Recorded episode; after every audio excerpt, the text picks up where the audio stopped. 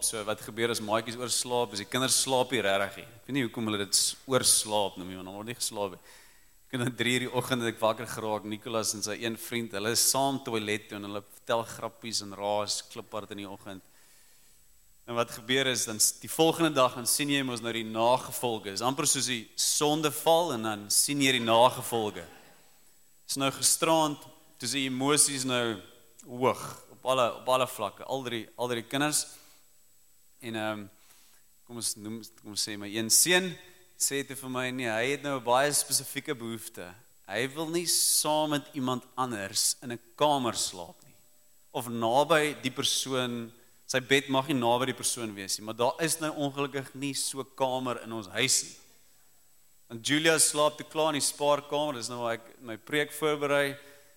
Hy gaan gaan toe en gaan gooi homself maar daar op die bank, trek sommer die bank se oortreksel so oor om te begin slaap daarso. So dis so ons Sondag oggend eintlik maar ingegaan het is my een sien wat op die bank slaap sonder so dun dekentjie. Maar die punt wat ek wou maak is net die Here is so lief vir ons. En hy wil so graag dit openbaar en konstant is hy op ons keus om ons harte oop te maak net om daai woorde te ontvang. Ek is lief vir jou. Ek is trots op jou. Daai groot openbaring toe Jesus gedoop is en toe hy uit die water uit kom, maak die hemel oop en God sê hierdie is my geliefde seun in wie ek welbehaag het voordat Jesus nog enige bediening gedoen het. Voordat hy nog enige iets goed gedoen het. Hy het dalk al goed gedoen. Hy het nog nie sy bediening begin nie. Sê die Here vir hom ek is lief vir jou en eintlik maar ek trots op jou. En dis wat die Here konstant oor ons spreek, maar ons ore is so toe. As was in ons ore, ons moet daai was verwyder. En as ons 'n kultuur kan skep waar ons eintlik vir mekaar kan vra, "Hey, so wat is die openbaring van God vandag? Wat het die Here vir jou gewys in sy liefde vandag?" En baie keer is dit deur 'n kind, baie keer is dit deur ervaring, baie keer is deur die natuur skoon, maar wat is jou ervaring? Dat ons begin bou aan die prentjie van wie God is. Ons baie baie van ons het 'n verwronge beeld van wie God is, want ons lewe met ons eie ervaringsveld en daai ervaringsveld het 'n kwas gevat en geteken wie God is en dis nie noodwendig wie God is nie. Maar as ons saamkom in die gemeenskap van gelowiges, mekaar aanmoedig om te verstaan wie God regtig is, dan gaan ons 'n beter en 'n voller prentjie van God kry. So kan ons daai kultuur, daai kultuur skep. Sê wat jy wat jy openbaring van God. Wat sê God vir jou? Wie is God nou vir jou? En wat sê die wat sê die woord? So vandag wil ons praat oor oor genesing. Ons gaan aan met hierdie tema van genesing.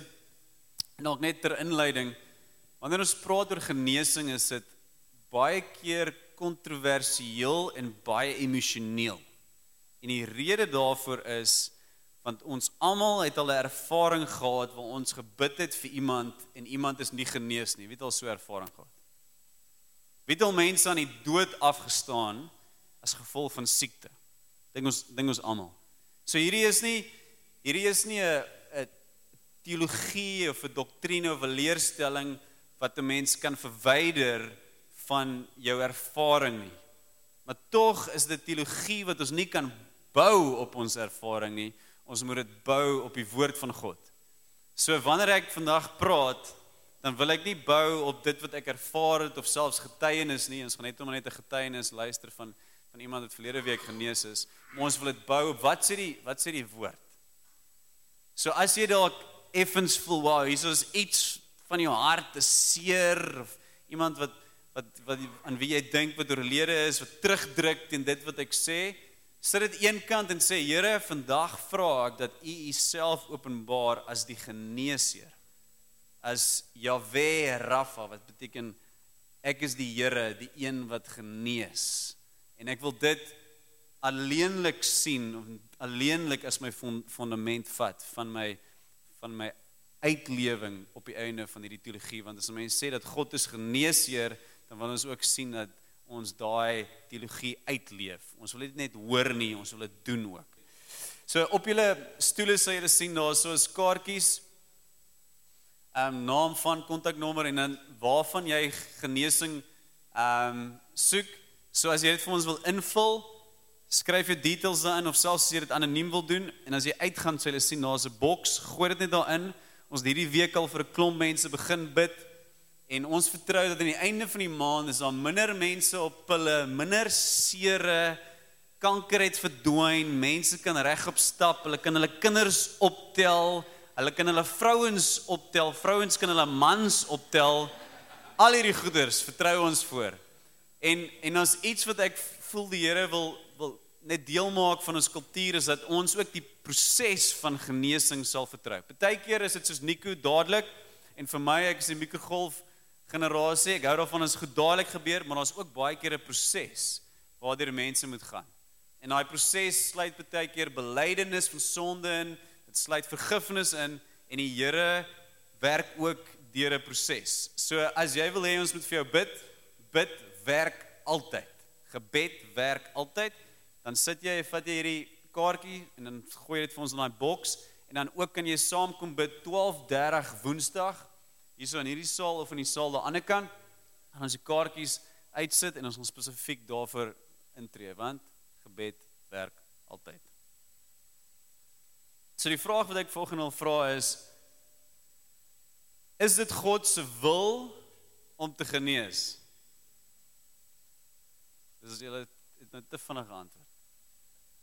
Is dit God se wil om te genees? Eintlik retoriese vraag is om mense gewoonlik as jy begin met 'n met 'n praatjie dan begin 'n mens met 'n vraag. Jy soek nie noodwendig 'n antwoord dadelik terug nie, sonder dat jy weet. maar dit klink of jy die regte antwoord het. As dit God se as dit as baie keer wat ons doen is, ons ons sê sê God kan. Wie van julle het al gedink aan dat God kan genees? Wie van julle sal saamstem met die stelling God kan genees? So dis waar. God kan genees. Hy kan enigiets doen. Ek hou van Niels Bohr en Albert Einstein het gepraat. Albert Einstein het vir hom gesê God doesn't play dice. Niels Bohr het het het, het reply en gesê don't tell God what to do. God kan enigiets doen. As hy wil dice speel, dan kan hy dit doen. Hy is bo alles. Hy is bo ons gedagtes. Jesaja 55 vers 9 sê dat soos die hemele hoër is as die aarde, so is sy gedagtes hoër as ons. So ons moet baie keer net terugstaan en sê Here, ek verstaan nie hoekom hierdie gebeur nie, maar U kan doen wat U wil doen. So God kan, maar die moeiliker deel is om te glo God wil. As ek na James toe gaan en sê James, ek kan vir jou die duurste Martin gitaar gee. Ek kan dit vir jou gee. Dan gaan James dink, "Sjoe, almal se skip het ingekom, die kollekte lyk goed. Hy gaan vir my die duurste Martin gitaar gee. Gitare by the way kos ons duur. Ek weet nie of julle weet nie. Vandat ek musikante en op personeel het, kom ek agter is nie sommer net R5000 nie. Dan gaan James weet, ek kan dit vir hom gee. Ek het die vermoë om dit vir hom gee. Maar as ek na James toe gaan en sê James, Oor 2 weke gaan ek vir jou jou Martin gitaar hier by die kerk kom aflaai. Wat gaan dan gebeur? Skielik is daar geloof wat pos gaan vat in sy hart want hopelik glo hy dat die pastoor by sy woord kan hou. Hy glo dat hy die pastoor kan vertrou. So nie net is dit almal se in sy vermoë om vir James 'n gitaar te gee nie, Hy wil dit ook doen. Kan julle verstaan hoekom dit belangrik is om nie net te glo dat ek dat God kan genees nie, maar dat hy ook wil genees. Want dis wanneer jy glo dat hy wil genees dat jy in jou hart die saadjie van geloof wat geplaas is daar kan laat ontkiem en op die einde sal dit vrug dra. So daarom moet ons begin by die woord soos ons met enige stuk leerstelling begin, ons moet sê, wat sê die Bybel? Wat is God se wil rondom genesing? Want as die woord iets sê en ons glo dit nie, dan is ons teenstrydig met die wil van die Here. As die woord wel iets sê en dit is so en ons glo dit ook nie, dan gaan ons ook nie die vrugte van daai spesifieke leerstelling in ons lewe kan sien nie. En baie keer ons hou van om te praat oor die Bybel en 'n Bybelvers te lees, maar ons vergeet dat hierdie eintlik 'n praktiese handleiding vir die lewe is. Soos wat Angus Bach altyd sê, this is my agricultural manual. It tells me when to plant, when to sow, when to do my landbou. Is dit nou nie landbou nie, my agriculture. So, wat sê die woord rondom genees? Kom ons begin met wat is hoe hoekom is die woord as basis van ons geloof belangrik? So Romeine 10 vers 17 sê die geloof is dus uit die gehoor en die gehoor is deur die woord van God. So geloof is is die bestanddeel wat nodig is vir mense om wonderwerke te sien. Is dit waar? Op die op die boot kom die winde en dit waai en die storms en Jesus word wakker gemaak en hy maak op hy in die wind stil en dan sê hy vir hulle Hoekom het julle dit nie self gedoen nie? Eintlik maar klein gelowiges. Hy sê vir hulle julle is te klein gelowig. So geloof is die bestanddeel wat nodig is vir ons om te sien dat wonderwerke gebeur. Lukas 8 vers 11 en 15 dis die gelykenis van die saaier en dan verduidelik Jesus die gelykenis van die saaier. Hy sê die saad is wat? Die woord van God. En wat in die goeie grond val, dit is die wat nadat hulle gehoor het, die woord in 'n edele en 'n goeie hart hou en met volharding vrug dra. So hy sê die saaier wat gesaai het op verskillende grond, daai saad is die woord van God en wanneer jy dit ontvang met 'n goeie hart, dan sal dit op die einde vrug dra. So ons moet die woord vat, ons moet dit lees, ons moet dit verorber, ons moet die saad vat, ons moet dit met 'n goeie hart ontvang En as ons in geloof dit ontvang, dan kan dit vrug dra. Maar as ons nie die saad ontvang nie, ons weet nie wat onder daai grond aangaan nie en ons het dit nie met geloof ontvang nie, dan gaan ons nooit weet of daar enigiets gaan opkom nie. Ons moet dit ontvang, sê jy met die woord ontvang. Jy moet verstaan wat sê die Here oor genesing. Psalm 107 vers 20 sê hy het sy woord uitgestuur en hy het hulle kon en dat hy hulle kon gesond maak en hulle uit hulle kuile red. So die idee dat God 'n woord stuur en is die woord wat op die einde mense gesond maak. Jesaja 55 vers 11 sê die woord van God word gestuur en dit sal nie onverrigte sake terugkeer nie. Mooi Afrikaans. Dit sal doen wat dit moet doen. Iemand moet dit net ontvang. Jy moet net sê, "O, okay, Dankie. Dis wat die woord sê, dis die belofte, ek ontvang dit. 1 Petrus 1 vers 23 sê want julle is wedergebore nie uit die verganklike saad nie, daai woord, maar uit onverganklike deur die lewende woord van God wat tot 'n ewigheid bly. So wat het gebeur met ons redding? Ons het skielik aangehoor die woord van God wat sê ek kan nie myself red nie, maar God het vir Jesus gestuur om ons te red En as ons hom ontvang, dan ervaar en ontvang ons verlossing, vergifnis van sonde. Ons almal ken hierdie beginsel. Ons het daai waarheid ontvang en daarom is ons deur die onverganklike saad is ons vrygekoop.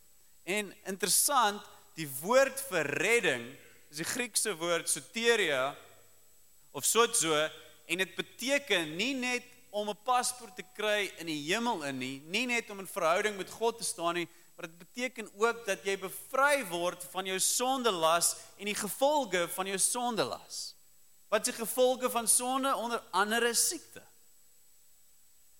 So ontvang ons hierdie saad en sy volheid wat saam met nog met onkiem sodat hy beloftes kan waar raak in ons lewens. 1 Tessalonisense 2 vers 13 Daarom dank ons God ook sonder ophou dat toe julle die woord van God ontvang het wat deur ons verkondig is, julle dit aangeneem het nie as die woord van mense nie, maar soos dit waarlik is, as die woord van God wat ook werk in julle wat glo. Hoe sou daarvan?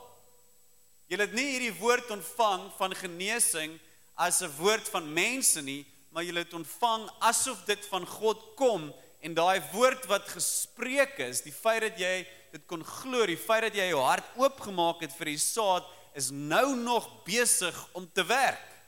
Jy moet dit water gee. Wie van julle het op 'n stadium openbaring gehad byvoorbeeld oor hoe God oor jou voel, dat hy lief is vir jou. En daai eerste ervaring soos, "Sjoe, hierdie skok my siel." Here, is U regtig lief vir my?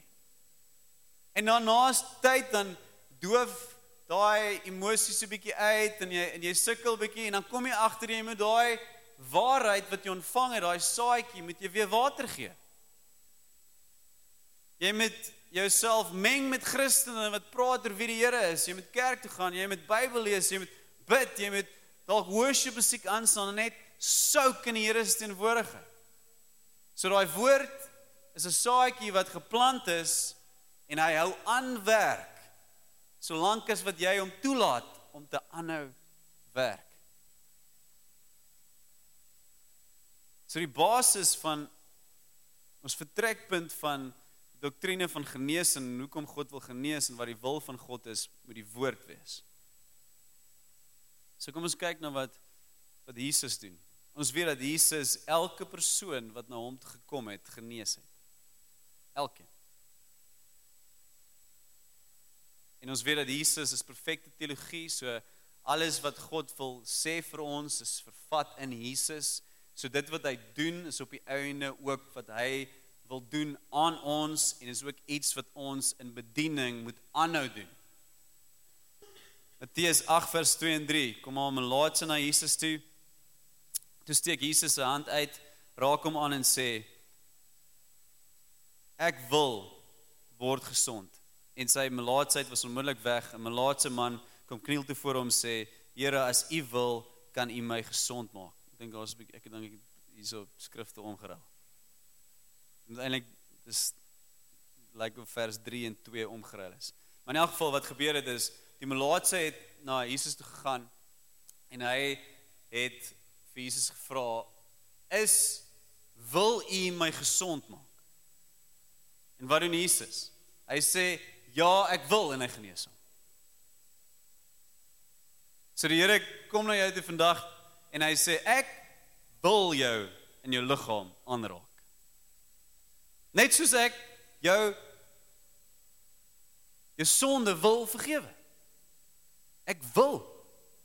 En is in daai wil God se wil dat jy op die einde die geloof ontvang om op die einde die belofte te ontvang. Psalm 103 vers 3. So hoekom wil God genees? Want dis wie hy is. Dit sê dit is hy wat al my sonde vergewe, wat al my siekte genees. Nie net sommige siektes nie, alles. Eksodus 15 vers 26.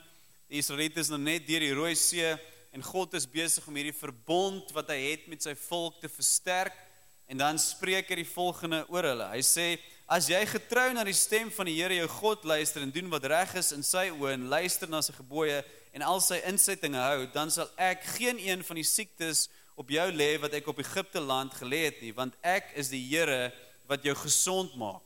Want dit is wie ek is.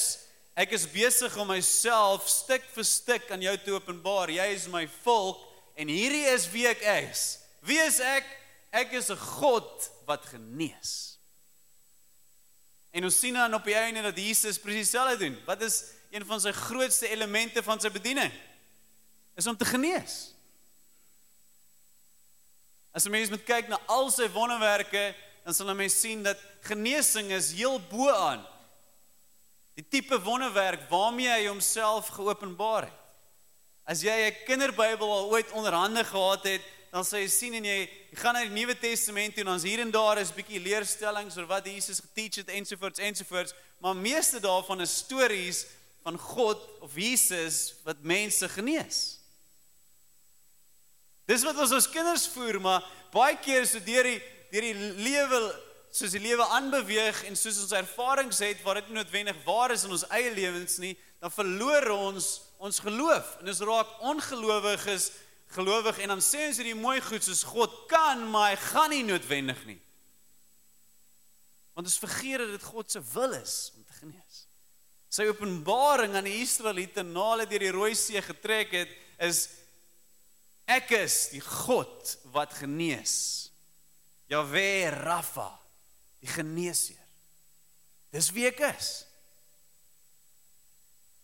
Matteus 4 vers 23. Dis een van die voorbeelde van Jesus wat almal genees. En Jesus het deur die hele Galilea rondgegaan en in hulle sinagoges geleer en die evangelie van die koninkryk verkondig en elke siekte en elke kwaal onder die volk genees. Lukas 6 vers 19 sê dieselfde, Matteus 8 vers 16 sê dieselfde. Handelinge 28 vers 9. Paulus, hy hulle lei skoubreek op die eienaars by die eiland van Malta en dit sê dat mense het almal gebring en hy het almal genees. Of al die siekes gebring en hy het almal genees. So ons sien is nie net Jesus nie, dis ook sy volgelinge wat beweeg in hierdie genesingskrag. FF Bosworth wat in die begin van die 1900s gelewe het, het die volgende gesê: The needy one should first learn, dis in die konteks van genesing, from the scriptures what God's will is in the matter. The hand of faith cannot reach out and take from God what the eye of faith does not first see to be the will of God. Jesus said, You shall know the truth, and the truth shall set you free. So wanneer jy agterkom dat dit die wil van God is om jou te genees, dan gaan jy ook meer geloof hê om genesing te sien. Jy gaan ook meer geloof hê om uit te stap en jou hande op iemand te lê en vir hulle te bid vir genesing. So mooi Nico se getuienis. Nico se getuienis is is sprekend van waaroor ons praat. Na die diens vat iemand hom een kant. Iemand wat in geloof uitstap. Sy naam is Glen, in geloof uitstap. Niemand anders het hom in 'n worship song aangeraak of Heilige Gees die in 'n wolk ingekom en op sy nommer gedruk nie. Nee, iemand, iemand wat glo dat God wil genees. Vat hom een kant toe, sit hom op 'n stoel, sy sy been groei uit, hy ervaar God se liefde en hy voel al sy pyn verdwyn. Daar was iemand wat geglo het God is nie net Hy dis nie net dat God kan nie, hy wil ook. So baie keer is ons goed teologies geskool. Ons weet byvoorbeeld God vergewe alle sondes. Maar doen ons die moeite om met mense te kommunikeer dat hey, daai ding wat jy nou gedoen het of daai egskeiding waartoe jy gegaan het of of daai ding waarmee jy besig is, jy moet dit vir die Here bely en die Here gaan jou vergewe. Op die einde kan ons nie net die waarheid ontvang en dit vir onsself hou nie. So jy sal met genesing. So nou wil ons bietjie kyk, is bietjie meer van 'n tegniese bespreking. Maar die vraag is val in teologiese kringe en julle sal dalk al opgetel het as julle navorsing gedoen het oor die onderwerp. Is daar genesing vir ons liggame in Jesus se sondeoffer, in Jesus se versoeningsoffer. So met ander woorde, genees God siektes soos hy sonde vergewe. Dis die vraag. Wie van julle sal sê God het my sonde vergewe of hy hy wil en hy kan sonde vergewe? Dink ons almal wat hier sit, hopelik.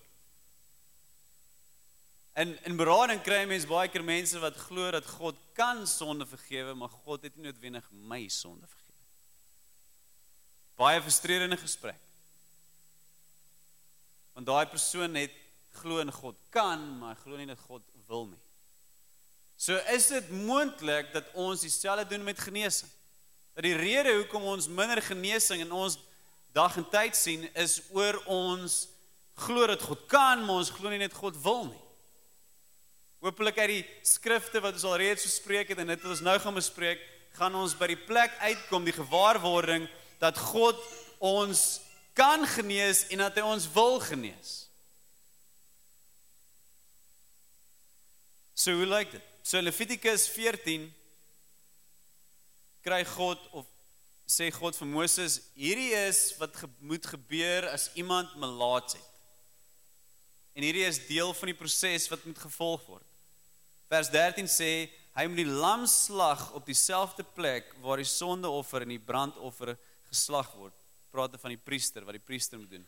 Op die gewyde plek want die skuldoffer is net soos die sondeoffer. Dit kom die priester toe, dis 'n besonders besondere gewyde gawe. So die rede kom daai teks uitkies uit die groter bespreking rondom melaatsheid is van dit wys vir ons dat selfs in die Ou Testament dat hulle moes 'n offer maak vir siekte vir die genesing van siekte. Daar's iets wat hand aan hand gaan. Ons sien dat sonde het op die einde dood in die wêreld gebring. Die eerste Adam het dood in die wêreld gebring, sê Romeine 5. Wat is die begin van dood? Die begin van dood is siekte. Jy raak sieker en jy raak sieker en jy raak sieker en dan gee jou liggaam aan en dan is jy dood. En die einde van tyd sê dit dat Jesus finaal dood gaan oorwin want op hierdie stadium almal wat hy ken, selfs die mense wat bonatuurlik genesing ontvang het, is op die einde dood. Is dit iets wat julle ook saam sal stem mee? So hoe werk dit? Okay, so ons sien dat vir melaatsheid moet daar iets geoffer word. Dan Jesaja 53 vers 4 en 5 is Jesaja wat in sy geestesoog sien, hierdie is wat die Messias gaan doen. Dis hoe hy die wêreld gaan versoen met God. Wat gaan gebeur? Vers 4 sê: "Tog het hy ons lyding op hom geneem." Ons verstaan dit. Hy het ons siektes ons siektes het hy gedra. Maar ons het hom beskou as een wat gestraf word, wat deur God geslaan en gepynig word. En dan oor ons oortredings is hy deurboor, oor ons sondes is hy verbrysel. Die straf wat vir ons vrede moes bring, was op hom. Deur sy wonde het daar vir ons genesing gekom. So ons glo dat God vir ons sondes Jesus aan die kruis laat sterf het, glo ons dit? Hy is verbrysel aan die kruis.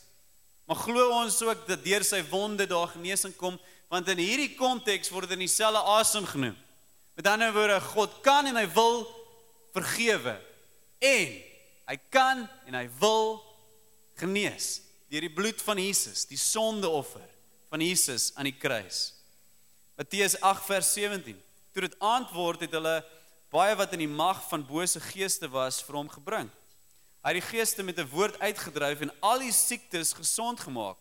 Soos vervul wat deur die profeet Jesaja gesê is. So nou verwys hy na Jesaja 53. Hy sê hy het ons lyding op hom geneem, ons siektes het hy gedra. So die geïnspireerde interpretasie van Jesaja 53 sê dat in die sondeoffer van die Messias is daar ook voorsiening gemaak vir 'n genesing van ons liggame. Kan julle dit sien? Dan Galasiërs 3 vers 13. Christus het ons losgekoop van wat? Van die vloek wat die wet meebring deur ons plek en vervloekte te word. Daar staan naamlik geskrywe: Vervloek is elkeen wat aan 'n hout opgehang is. So Christus het aan die kruis gesterf. Die wet sê die wat aan 'n kruis hang is vervloek. So hy raak vir ons die vloek sodat hy die vloek van die wet op hom kan neem sodat daai vloek nie meer op ons hoef te rus soos ons lewe nie. Hy het in ons plek het hy voor die regstoel gestaan en gesê Vader, nou raak ek almal. Alles wat almal gedoen het, sy pornografie verslawing, sy sonde, sy insecurities, alles wie hy is, alles wat sleg is, ek neem dit op my want ek nou almal geraak, mens geraak en ek vat dit van almal weg. So almal daar gaan jy, stap vry. Al wat jy hoef te doen is net ja te sê vir dit waarvoor ek betaal het. En die wet van of die die vloek van die wet is ook 'n vloek wat ons liggame affekteer. So kom ons kyk daarna. Deuteronomium 28 vers 16 tot 68, dis al die vloeke wat oor ons kom as ons ongehoorsaam is. Onthou God is nie 'n God wat vervloek nie, maar wat hy doen is hy hy lê die grense daar. Sy koninkryk het grense. As jy wil oorstap en jy wil sê ek kies nie hierdie koning nie, dan kies jy 'n ander koning. Daai koning se naam is Satan en hy sal jou verwoes. Want dit is vir hom lekker om jou te verwoes. So moenie vir God kwaad wees as jy in hierdie koninkryk speel en jy sê, "Ja, maar Here, op 'n Sondag is ek dan nou in hierdie koninkryk. Nou hoekom ervaar ek op 'n Maandag tot 'n Saterdag hierdie tipe vloek nie?" Dis oor jy speel in 'n ander koninkryk. So as jy teen God kies, dan kies jy eintlik maar vir Satan. Daar's net twee koninkryke in die wêreld. Dit's baie swart en wit. So hoe lyk dit wanneer ons nie in die koninkryk van die wêreld of van God speel nie, maar wanneer ons in die koninkryk van die wêreld speel, met ander woorde wanneer ons onder die wet van van God is. Deuteronomium 28 vers 16 tot 68. Is die is die konteks is waar al die vloeke uitgespreek word en ons gaan net kyk na 'n paar verse. Die Here sal peste en pla aan jou laat kleef totdat hy jou uitgeroei het uit die land waarin jy op pad is om dit in besit te neem. En dit is vir die mense wat ongehoorsaam is. So, dis nie God wat nou sommer net vir ons almal sê, "Hey, luister hier, dis nou wat met julle gaan gebeur nie." Die Here sal jou tref met tering, inflammasie, koorsiekte, met hitte, met oorlog en met brandkoring en roes. Dit sal by jou bly totdat jy uitgewis is. Die Here sal jou tref met die swere van Egipte, die bloedvinte, uitslag en juk siektes waarvan jy nie genees sal kan word nie. Die Here sal jou met kranksinnigheid, blindheid en waansin tref. Die Engels praat ook van confusion of mind, met ander woorde angstigheid, depressie. So wanneer mens uit die oë van Jesus se sondeoffer, van sy versoeningsoffer hierna kyk, moet 'n mens eintlik opgewonde raak. Want ons kyk na die wêreld en ons sien al hierdie dinge. Maar nou, omdat ons in Jesus is, verstaan ons dat hierdie vloeke wat oor die wêreld uitgespreek is wat ons insluit, want ons was ook ongehoorsaam, is nou betaal voor aan die kruis. Jesus het die vloek geraak. So met ander woorde, hy het ook betaal vir die vloek wat siekte is. Elke liewe siekte. So in sy versoeningsoffer aan die kruis sê hy I'm done with sin. I'm done with sickness. Ek is klaar. Hierdie is nou klaar. As hulle in my is, kan hulle vrykom hier.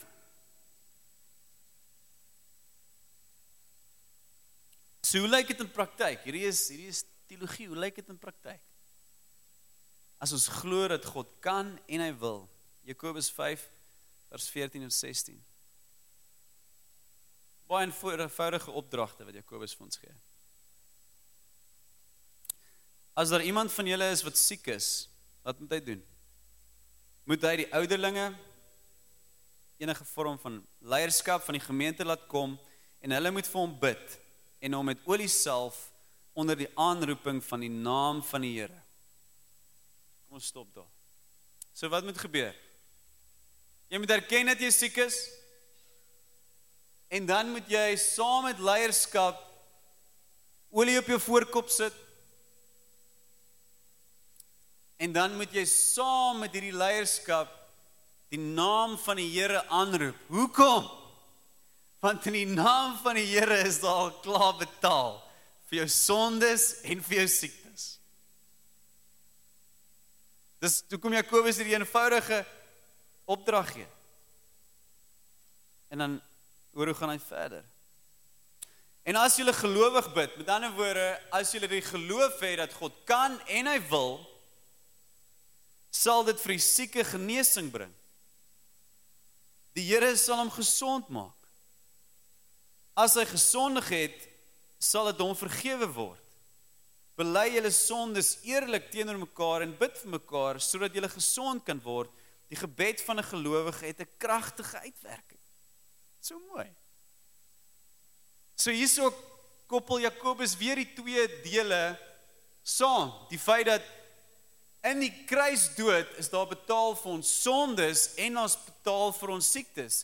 En ons moenie nie die twee onafhanklik van mekaar onderskei nie. Ons moet dit saam groepeer. Ons het so 'n mooi voorbeeld. Herman het by 'n mannekamp, ek dink 2 of 3 jaar terug in Oos Londen vir 'n ouetjie ouetjie gebid wat nie kon eet nie. Toe op die op die einde was dit was dit vergifnis of sonde. Hy moes iemand hy moes sonde bely of vergifnis Herman? Kyk. Hy hy mis of vergewe het of sonde bely het. Maar daai aand, die volgende dag het hy teruggekom en hy het gesê vir die eerste keer kon ek 'n vol bord kos eet want hy het seere in sy maag gehad. Wat het gebeur? Hy het sy sonde bely of iemand vergewe. Baie keer het ons siekte as gevolg van sonde. Baie keer het ons siekte as gevolg van onvergewensgesindheid. Baie keer het ons siektes sommer net omdat ons in die nageslag is van Adam en Eva wat gesondig het. Met ander woorde ons dra daai saadjie van die vloek binne ons. En wat doen die wat doen die vloek van die dood? Dit wil ons doodmaak. En wat kan ons doen? Ons kan die saad van die lewe Jesus Christus kan ons in onsself inneem, die waarheid, die Heilige Gees en ons kan vertrou dat alles waarvoor Jesus aan die kruis gesterf het op die einde waar raak in ons gees, in ons siel en in ons liggaam. Want die Here kan en hy wil. So dan Net een hekkie wat ek baie kry wanneer ons hieroor praat is die volgende vraag. Hoekom genees God as ons in elk geval gaan doodgaan? Het julle al daai vraag gevra? Hoekom is dit nou belangrik om daaroor te praat? Ons gaan in elk geval doodgaan. Psalm 91 vers 15 sê met lengte van dae sal ek hom versadig. Deuteronomium 5 vers 16 sê eer jou vader en jou moeder en jy sal lank bly lewe in die land wat die Here jou gegee het. Spreek vers 10 vers 27 praat oor oor lang lewe wat vir ons gegee word. Eksodus 23 vers 25 en 26 sê sê God, jou dae is getel en hy is die een wat jou dae tel. Ons wil nie hê siekte, kanker, diabetes, name it, moet ons dae tel nie. Ons wil hê die Here moet ons dae tel. So op hierdie stadium gaan ons almal dood. Maar daar's 'n plan en 'n roeping wat die Here op jou lewe het. En daai plan en hy roeping sluit nie in om dood te gaan aan een of ander siekte nie. Tot tensy jou dae getel is en jy sal weet wanneer dit is. Meeste mense vir wie ek al gebid het vir vir kanker of een of ander terminale siekte het vir my gesê almal Dit voel nie vir my of my dae al getel is nie. Ek moet nog hierdie doen en hierdie doen en hierdie doen. Van daai mense is genees, van die mense het het doodgaan. En daar moet ons net terugstaan en sê Here, ons verstaan nie hoekom hierdie genees is en daai nie genees is nie. Maar Here, ons laat dit oor aan U en ons gaan ons vertroue sit op die woord en ons gaan onsself beywer om dit te sien gebeur. 'n Lang lewe sodat U ons dae tel. Daar was nou 'n ou in Oudtshoorn. Hy was groot ongeluk. Hy was 'n sondaar by die egtelike verhouding. Hy het op by die dood omgedraai. Hy moes sy lewe lank in die hospitaal en rehabilitasie wees. Hy stap na 3 maande daar uit en hy sit voor my en hy sê: "Amo, daai vriend van my het dieselfde oorgekom. Hy's 'n Christen en hy het vir hom gebid. Hy's nie hy lewe nie meer nie. Hy's dood. Ek lewe. Hoekom het die Here my gespaar? Dis so unfair." So ons weet Maar waarvoor ons onsself moet beywer is wat die woord sê. En nie teologie bou rondom ons ervaring nie. Want dit is so maklik.